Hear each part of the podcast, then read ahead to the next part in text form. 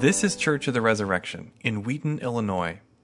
This week's sermon is by Bishop Stewart Ruch and is part three of Teach Us to Care and Not to Care, a three part series on prayer.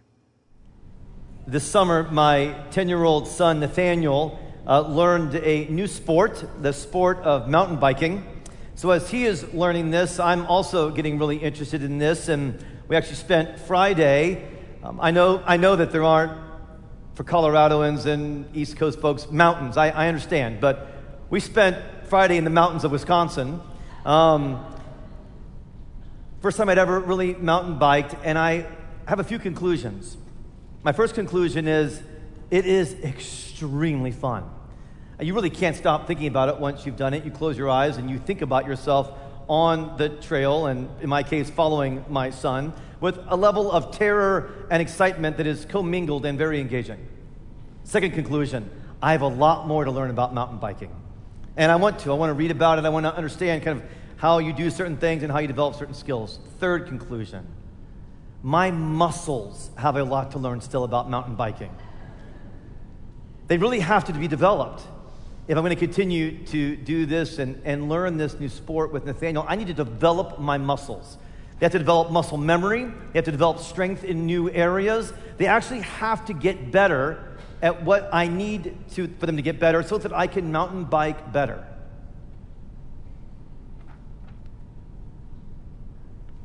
The many things where we actually need our muscles to get better. If you're an artist of any kind, you know the importance of muscle, how you hold your paintbrush, how you play violin. If you're an actor, you depend on what's called muscle memory as you seek to memorize a Shakespeare monologue and then present it. If you're an athlete, then you know how important muscle memory is and how you do repeat after repeat after repeat to develop and strengthen and tune your muscle. So, my opening question as we look at this really unique passage about the Canaanite woman is how is your prayer muscle? How developed is your prayer muscle? One way to get to an answer on that would be how do you do when you pray and you don't get a response right away? How do you do when you pray and you actually feel like you're met more by God's silence than God's presence? How do you do when you pray and you actually get a response, but it's really a response that you don't like?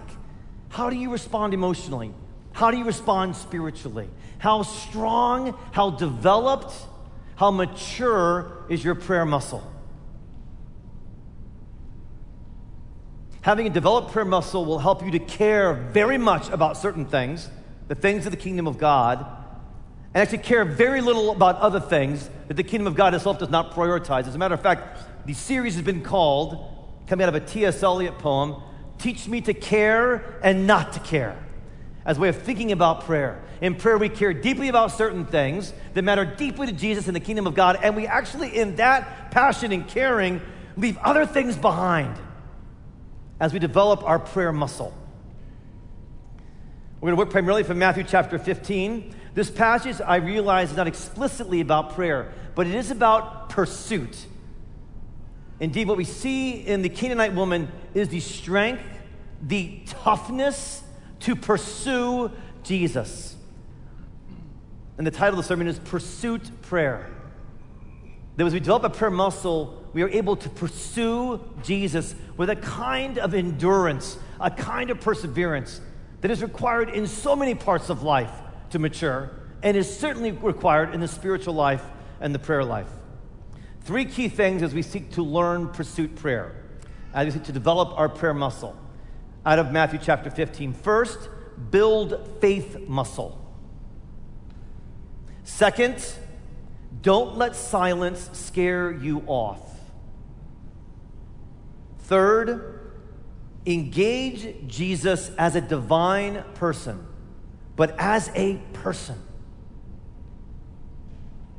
Build faith muscle. Don't let silence scare you off. In Jesus as, engage Jesus as a divine person, but as a person. Okay, quick note. Here's what's hard about teaching on this. Is that this pushes into an area for us in our own Christian lives that we may not be as familiar with. It's an area that I would call holy toughness. If you've heard me teach and preach, and some of you are brand new to Res, some of you are brand new to Christianity, you're exploring Christianity, others you have been here a long time, I will often teach on the importance of receiving from Jesus. I, I love to quote Mary, the mother of Jesus Be it done unto me according to your will. I talk about the importance of being in a receptionist place and receiving his love. I talk about how he first loved us before we loved him. He first chose us before we chose him. All of that is true. There's a gentleness to Jesus, there's a sweetness to Jesus. But Jesus is a full reality. There is also a toughness to Jesus, there's also a challenge to Jesus. And if we don't get into that understanding of the fullness of who God is, we'll be extremely confused by the life of prayer and the toughness that needs to be a part of our life of prayer. Indeed, if we don't have a particular developed prayer muscle, we will stop praying. And we need to understand how Jesus interacts with so many in ways that would surprise us if we only have the sweetness paradigm and not the muscle toughness paradigm. Jesus is both. God is both. Let's look at Matthew 15. Okay, this is an incredible passage. I hope when it was read that you were tracking with it. And I hope as you were tracking with it, you went, I don't know why Jesus just did that. Because that would tell me that you're tracking. That you went, I, I don't know why he just reacted that way or didn't react that way. Did, did he just say something about dogs? Whoa, really? What's happening there? Well, to get an idea of what's happening there, it's actually total fair game to go to the end of the story. It's often important in Scripture. If you're reading a novel, it might ruin the novel. But when you're studying a text, you're studying a passage in Scripture, you want the full study, the full passage, and you need to understand often what happens at the end to get what's going on at the beginning. That's part of learning how to read the Bible. So if we read the Bible, we see actually that at the end, he says, O woman, great is your faith be it done to you as you desire. Okay, so whoa, whoa, whoa. So, one thing we know is that we actually have a portrait of faith. We have somebody who is building their faith muscle, and we have somebody who is being celebrated for her faith. We need to keep that paradigm in mind as we press in. What is Jesus doing besides celebrating her faith at the end? Well, first of all, he has a woman who's crying out. The word there actually speaks of crying and crying and crying in a repeated fashion. She's crying so much that the disciples are responding to her. And what does Jesus do first to her cries? He's silent. He says not a word. Wait, wait, wait, sir. I thought you taught from James chapter 4 last week that God draws near to those who draw near to him.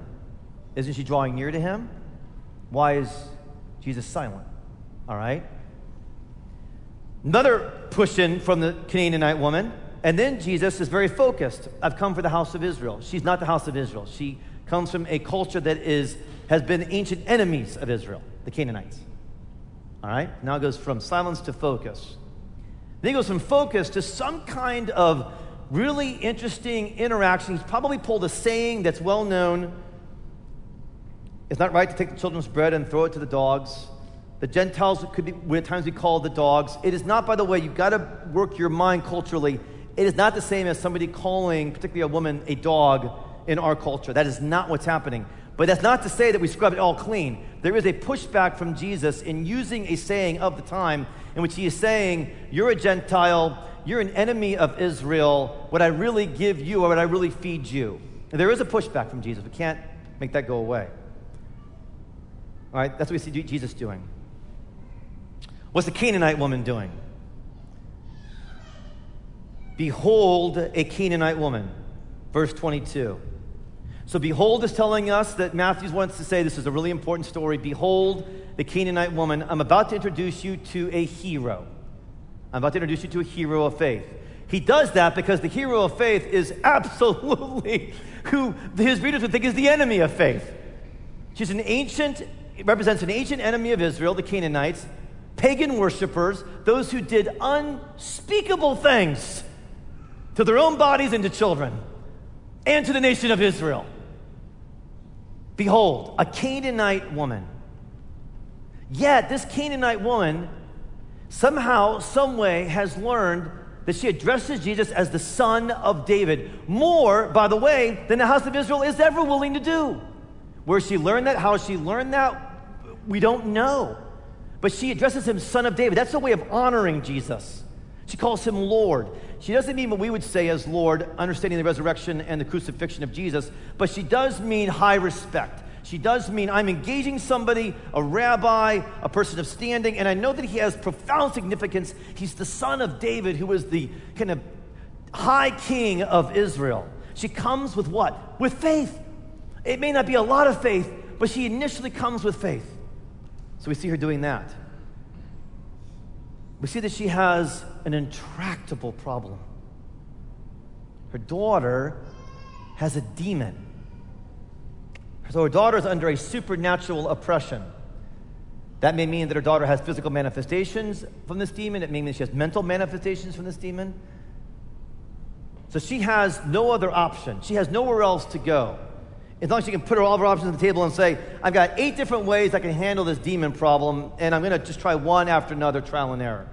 No, she's desperate. She's driven. She's driven to pursuit and into prayer of pursuit because she has no other option. Those who are demonized today, and let's be really clear demonization happened in the ancient Near East, demonization happens in the western suburbs of Chicago. Numerous stories here at Resurrection of people being freed from the demonic and demonic activity. Numerous stories. And when you're under that kind of oppression and that kind of duress, or other kinds of oppression, or other kinds of duress, you realize I have no other option but to pursue Jesus. I have even a little bit of faith, but I'm bringing that little bit of faith, son of David. What else do we see about the Canaanite woman? She's tough. She just displays a kind of personality toughness. She gets silence from Jesus, then she gets focus from Jesus, doesn't include her. Then she gets a saying from Jesus, and she keeps coming back. She is determined to get to Jesus. Yes, she wants an answer for her daughter, but she also really wants Jesus. There's a toughness to the Canaanite woman that I believe is given to us as a kind of heroism to be emulated. And finally, this is important, it's likely that she's keeping a sense of humor, which humor can often be a sign of a kind of toughness and a kind of security of knowing who oneself is. That Humor kind of shows that, hey, I, I, I, there's a bigger thing going on in, the, in my life, and I can laugh at myself, I can laugh at others. She's not easily offended. By the way, just before this, in Matthew 15, Jesus is interacting with religious leaders, and he's talking with them, and they get offended, and afterwards, his disciples come to him and he, they say, Wow, they were easily offended. That kind of describes how religious leaders can be. In contrast, we now meet the Canaanite woman who Jesus goes after way more kind of assertively and challenging than he did the religious leaders. And she's not offended. As a matter of fact, he says, Well, you know, we wouldn't give the, the bread of the table, the children's bread, and throw it to the dogs. She responds by saying, But yes, Lord. Title of honor. Yes, Lord. But in the actual phrasing is, Even the little dogs get little crumbs from a little table. Wow. I don't know if I'd have a sense of humor at that point, right? I mean, do you have a sense of humor in your prayer life? I mean, do you ever feel like you and Jesus are kind of going back and forth and maybe there's even a little bit of teasing happening? I'll get to this more in a moment, but you're, you're engaging a person. Jesus had a sense of humor, that was part of his personhood. Another part of Jesus' personhood is that he is a kind of coach. He's like a faith coach. What he is doing in this interaction with the Canaanite woman is he is seeking to build her faith muscle. So he's giving her workouts, if you will. She comes this incredible need and he's silent, not because he's rejecting her, because he's seeing is she coming? Is she going to come farther? Will she run a little bit harder? Oh, yeah, she'll run a little bit harder. Boom, she's right there again. She keeps crying out. Then he says, Well, no, I came to the house of Israel. Another workout, another faith workout. How much does she believe in me? He's testing her faith. How much, does, how much does she trust in me? How much does she believe that I really am the son of David? Oh, she comes back again. What Jesus is doing is like a faith coach work. I could look back at some master coaches and master teachers I had. And here's a combination that they had, and I've watched this with my children as they've grown in athletics and education and, and, and art. A master coach, a master teacher can do two things at one time. They can be absolutely challenging. So they give you assignments, they give you opportunities, they give you workouts so you feel like this is to break me. And yet absolutely connected in that challenge.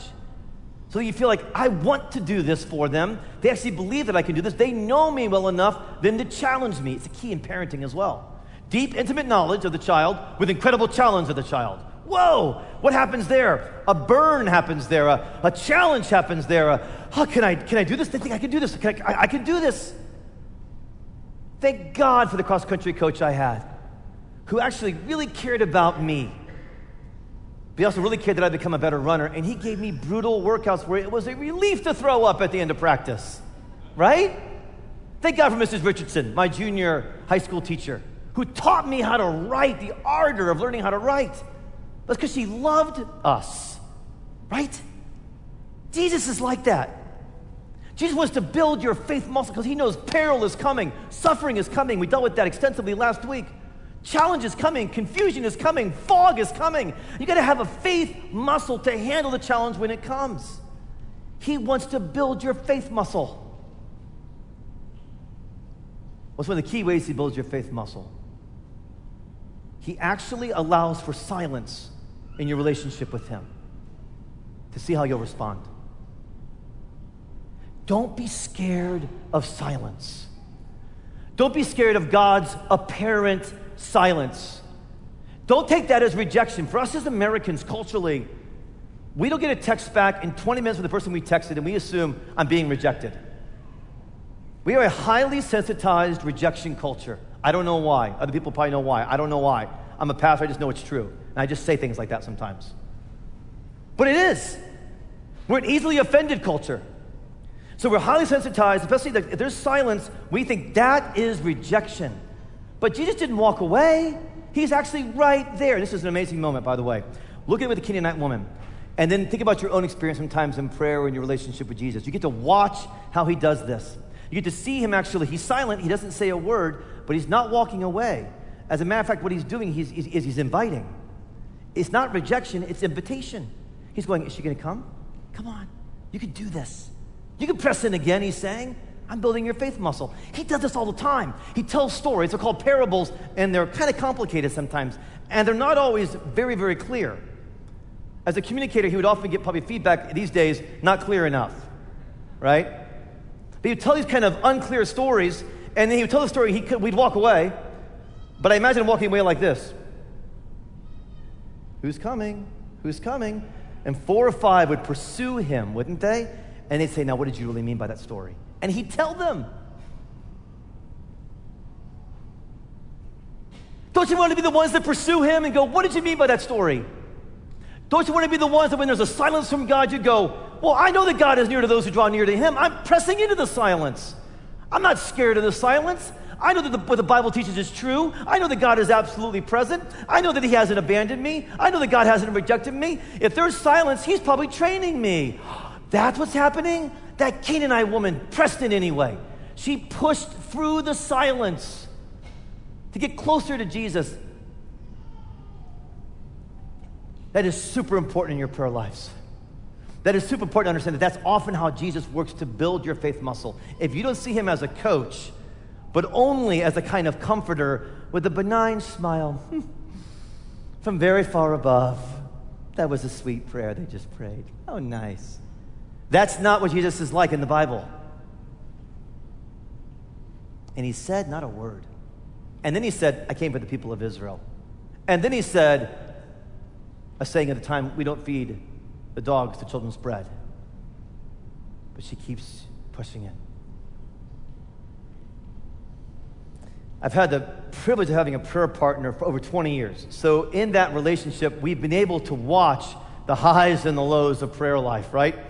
The moment where answers to prayer happen in ways that blow us away, and the moments where we just keep praying and praying and praying and we don't see anything. And we have stories, multiple stories, over two decades of that being the case. I've learned a lot about prayer because I've prayed with somebody else over time, which I highly recommend. So we began to pray for my prayer partner's father. My prayer partner is English, Jeremy Longhurst, who goes here. His father, of course, is English and was a classic British atheist. As we started praying For 10 years, we prayed that his father would come to Jesus, that he would get saved. We saw nothing. His dad would visit, and I'd invite him to church. His dad would say, in a very nice British accent, you know, no, thank you very much. We give him books on Christianity, he wouldn't read them. He was just completely uninterested. But we prayed, and we prayed almost weekly. We're praying, fasting, praying, fasting, praying. Nothing seems to be happening. And when you're in the middle of that, you feel like all you're hitting is silence. But because we had each other, and we just believed that God was going to do something in his father's life, we kept pressing in. And then his dad was diagnosed with a brain tumor. I happened to be in London on an international flight for a day the day after he was diagnosed. I got with his dad. I was able to share the Jesus and the Lord with him. He didn't receive the Lord, but for the first time ever, as he faced this brain tumor and this diagnosis that would likely lead to his death, he opened just a little. Ten years. Some answer. We began to pray fervently and fast that he would be healed of the brain tumor. He was not. He died of the brain tumor. God didn't answer that prayer. But he died a Christian. He died a Christian. Pursued prayer. Not even pursuing the answer itself, pursuing the Lord Himself. Don't let silence scare you off. I read a heartbreaking interview yesterday in the Wall Street Journal and interviewed a man uh, named Michael Shermer. He is the president of the Skeptic Society. And the Skeptic Society is a society of, as you can imagine, religious skeptics who are atheists or agnostics and don't believe in the reality of living God. It's a poignant interview, very worth reading. He's an articulate spokesman for skepticism. And definitely, as he shares, you, can, he kind of has a view of, you know, I'm, I'm, I'm willing to face into the reality of life and kind of toughness. But what's intriguing and heart wrenching is he shares that my skepticism began after I'd converted to evangelical Christianity. And someone near to me and dear to me got into a serious accident, and I prayed for her healing, and it didn't happen. And that's when I became a skeptic. It's heartbreaking super understandable for many of us have been through prayers like that. Actually, I often hear about people saying, I prayed for that and it didn't happen, and I walked away from my faith. Here's even the more heartbreaking thing Was there not someone in his life who had been discipled and had learned the Bible well enough to be able to say to Michael in that moment when he said, All I get is silence when I pray to God for the healing of this person I love, to say to him, Hey, don't let silence scare you off. Let me show you different places in the Bible where people got silence under urgent situations. And it was actually God inviting them in farther. What if he'd been discipled to understand that the moment that you're in is not a moment to actually walk away, it's a moment to walk into more of Jesus, to sustain a dialogue with Jesus. That at that moment, had he had a biblical worldview and someone had challenged him with a biblical worldview, that might have been the very thing he needed. It could still be the very thing that Michael needs to understand that that's, not the crisis point where you walk away from your point. That's the crisis point where you walk into greater communion with Jesus. He's actually coaching you and training you. But you'd have to have a biblical worldview to even begin to think that way. Do you understand that you will stop praying? You will lose a vibrant prayer life and close communion to Jesus unless you have a biblical worldview that includes the reality that Jesus is a faith coach and he is creating some pretty tough workouts so that your muscle grows and you can handle silence when it comes, and you can handle answers that you wish were not the answers when they come, because you are engaged in Him and faith in Him. Finally, engage Jesus like a divine person, a person, a divine person. It's just fascinating to me. The religious leaders will often engage Jesus this way. They'll go up to him with a question they've been working on and forming in their club and they do it because they want to confuse Jesus, they want to trip him up. It's, it's something of a game. Not every religious leader does this, some are very sincere, but most of them is part of a game. They form this question, they go and ask him the question, he gives them a response that absolutely blows all their circuits, they have no category for it, and they walk away sad. They walk away mad. They walk away offended. But these folks that don't know the game, they don't know the religious system, they actually engage you just like a person, like the Canaanite woman. She actually engages Jesus and goes, I, I'm not going to be easily offended. This guy's the son of David. I'm going to keep pressing in and pushing in. I'm actually going to talk to him like I would talk to a person. So there's back and forth. The religious leaders hardly ever do back and forth. But the widows and the Canaanite moms and the prostitutes and the mixed ethnic people that were totally marginalized by that society, they don't seem to know better. And they actually seem to think that they're engaging with a person when they go to Jesus and they engage him. Deacon Val calls it sustaining a dialogue with Jesus. I have such a growth area here in my own prayer life because I will meet with the Lord, I will ask things of Him, and then I just kind of passively wait. And when they don't come, I'm learning, go back and ask again. And then ask again and say, well, well why didn't you answer this, Lord? Why didn't this happen? He wants that kind of engagement from you. He wants a true, having a relationship with Jesus is not a nice phrase. It's actually one of the best descriptions of a prayer life and your life. Back and forth with Him. Why didn't this happen? Wait, the Bible says that you love this. Why aren't you seeming to love this right now? I don't understand. Look at Moses in the Old Testament. It was read this morning.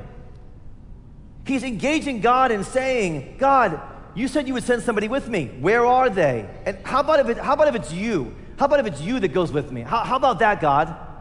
Oh, I know you're upset with Israel, but you also said you loved Israel, remember? Do you ever dialogue with God like that? I hardly ever do. I've been brought up short this week studying this passage and these passages. We engage Jesus as a person, but we do engage him as a divine person. Here's what I mean He will want to respond to your prayer, but he's also going to respond to many other things at the same time because he's divine. He wants to respond to this Canaanite woman's prayer for her daughter, but he actually has a cosmic thing he's doing in that moment where he's also saying, I actually came for everyone. Yes, I came first to the people of Israel. That has been my priority in my mission. But I've also come for everyone. So I want to heal your daughter, but I want to bring a cosmic healing among the races and the ethnicities and the marginalized and the unseen. I'm bringing a cosmic work. Well, I answer your prayer, I'm answering a massive prayer. He's divine. He cares about your need, absolutely, but he cares about the larger sort of cosmic things that he's also working in. He does both at the same time. You are engaging a person, but let's be clear you are engaging a divine person who will respond to your cry, Your Lord, help me, with the fullness of his God vision. That's humbling. That's very important. So we engage, but we engage the fullness of where he is. There's something I've been praying for for 20 years, and it hasn't happened yet. I can't pretend that it's happened, it just clearly hasn't happened yet. I've been praying fervently for this thing now for five years, especially. I'm ready to enter into a deeper dialogue with Jesus about this. I would like to know why he hasn't answered this yet.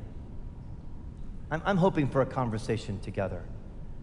I want to respectfully push back. Don't be afraid of the silence. He's training you to engage Him ever more deeply. He's bringing you closer and closer to His self as He also responds to your heart cry in prayer. In the name of the Father, and the Son, and the Holy Spirit, amen. Thanks for listening. Our vision at Church of the Resurrection is to equip everyone for transformation. As part of that vision, we love to share dynamic teaching, original music, and stories of transformation. For more of what you heard today, check out the rest of our podcast. To learn more about our ministry, visit churchres.org.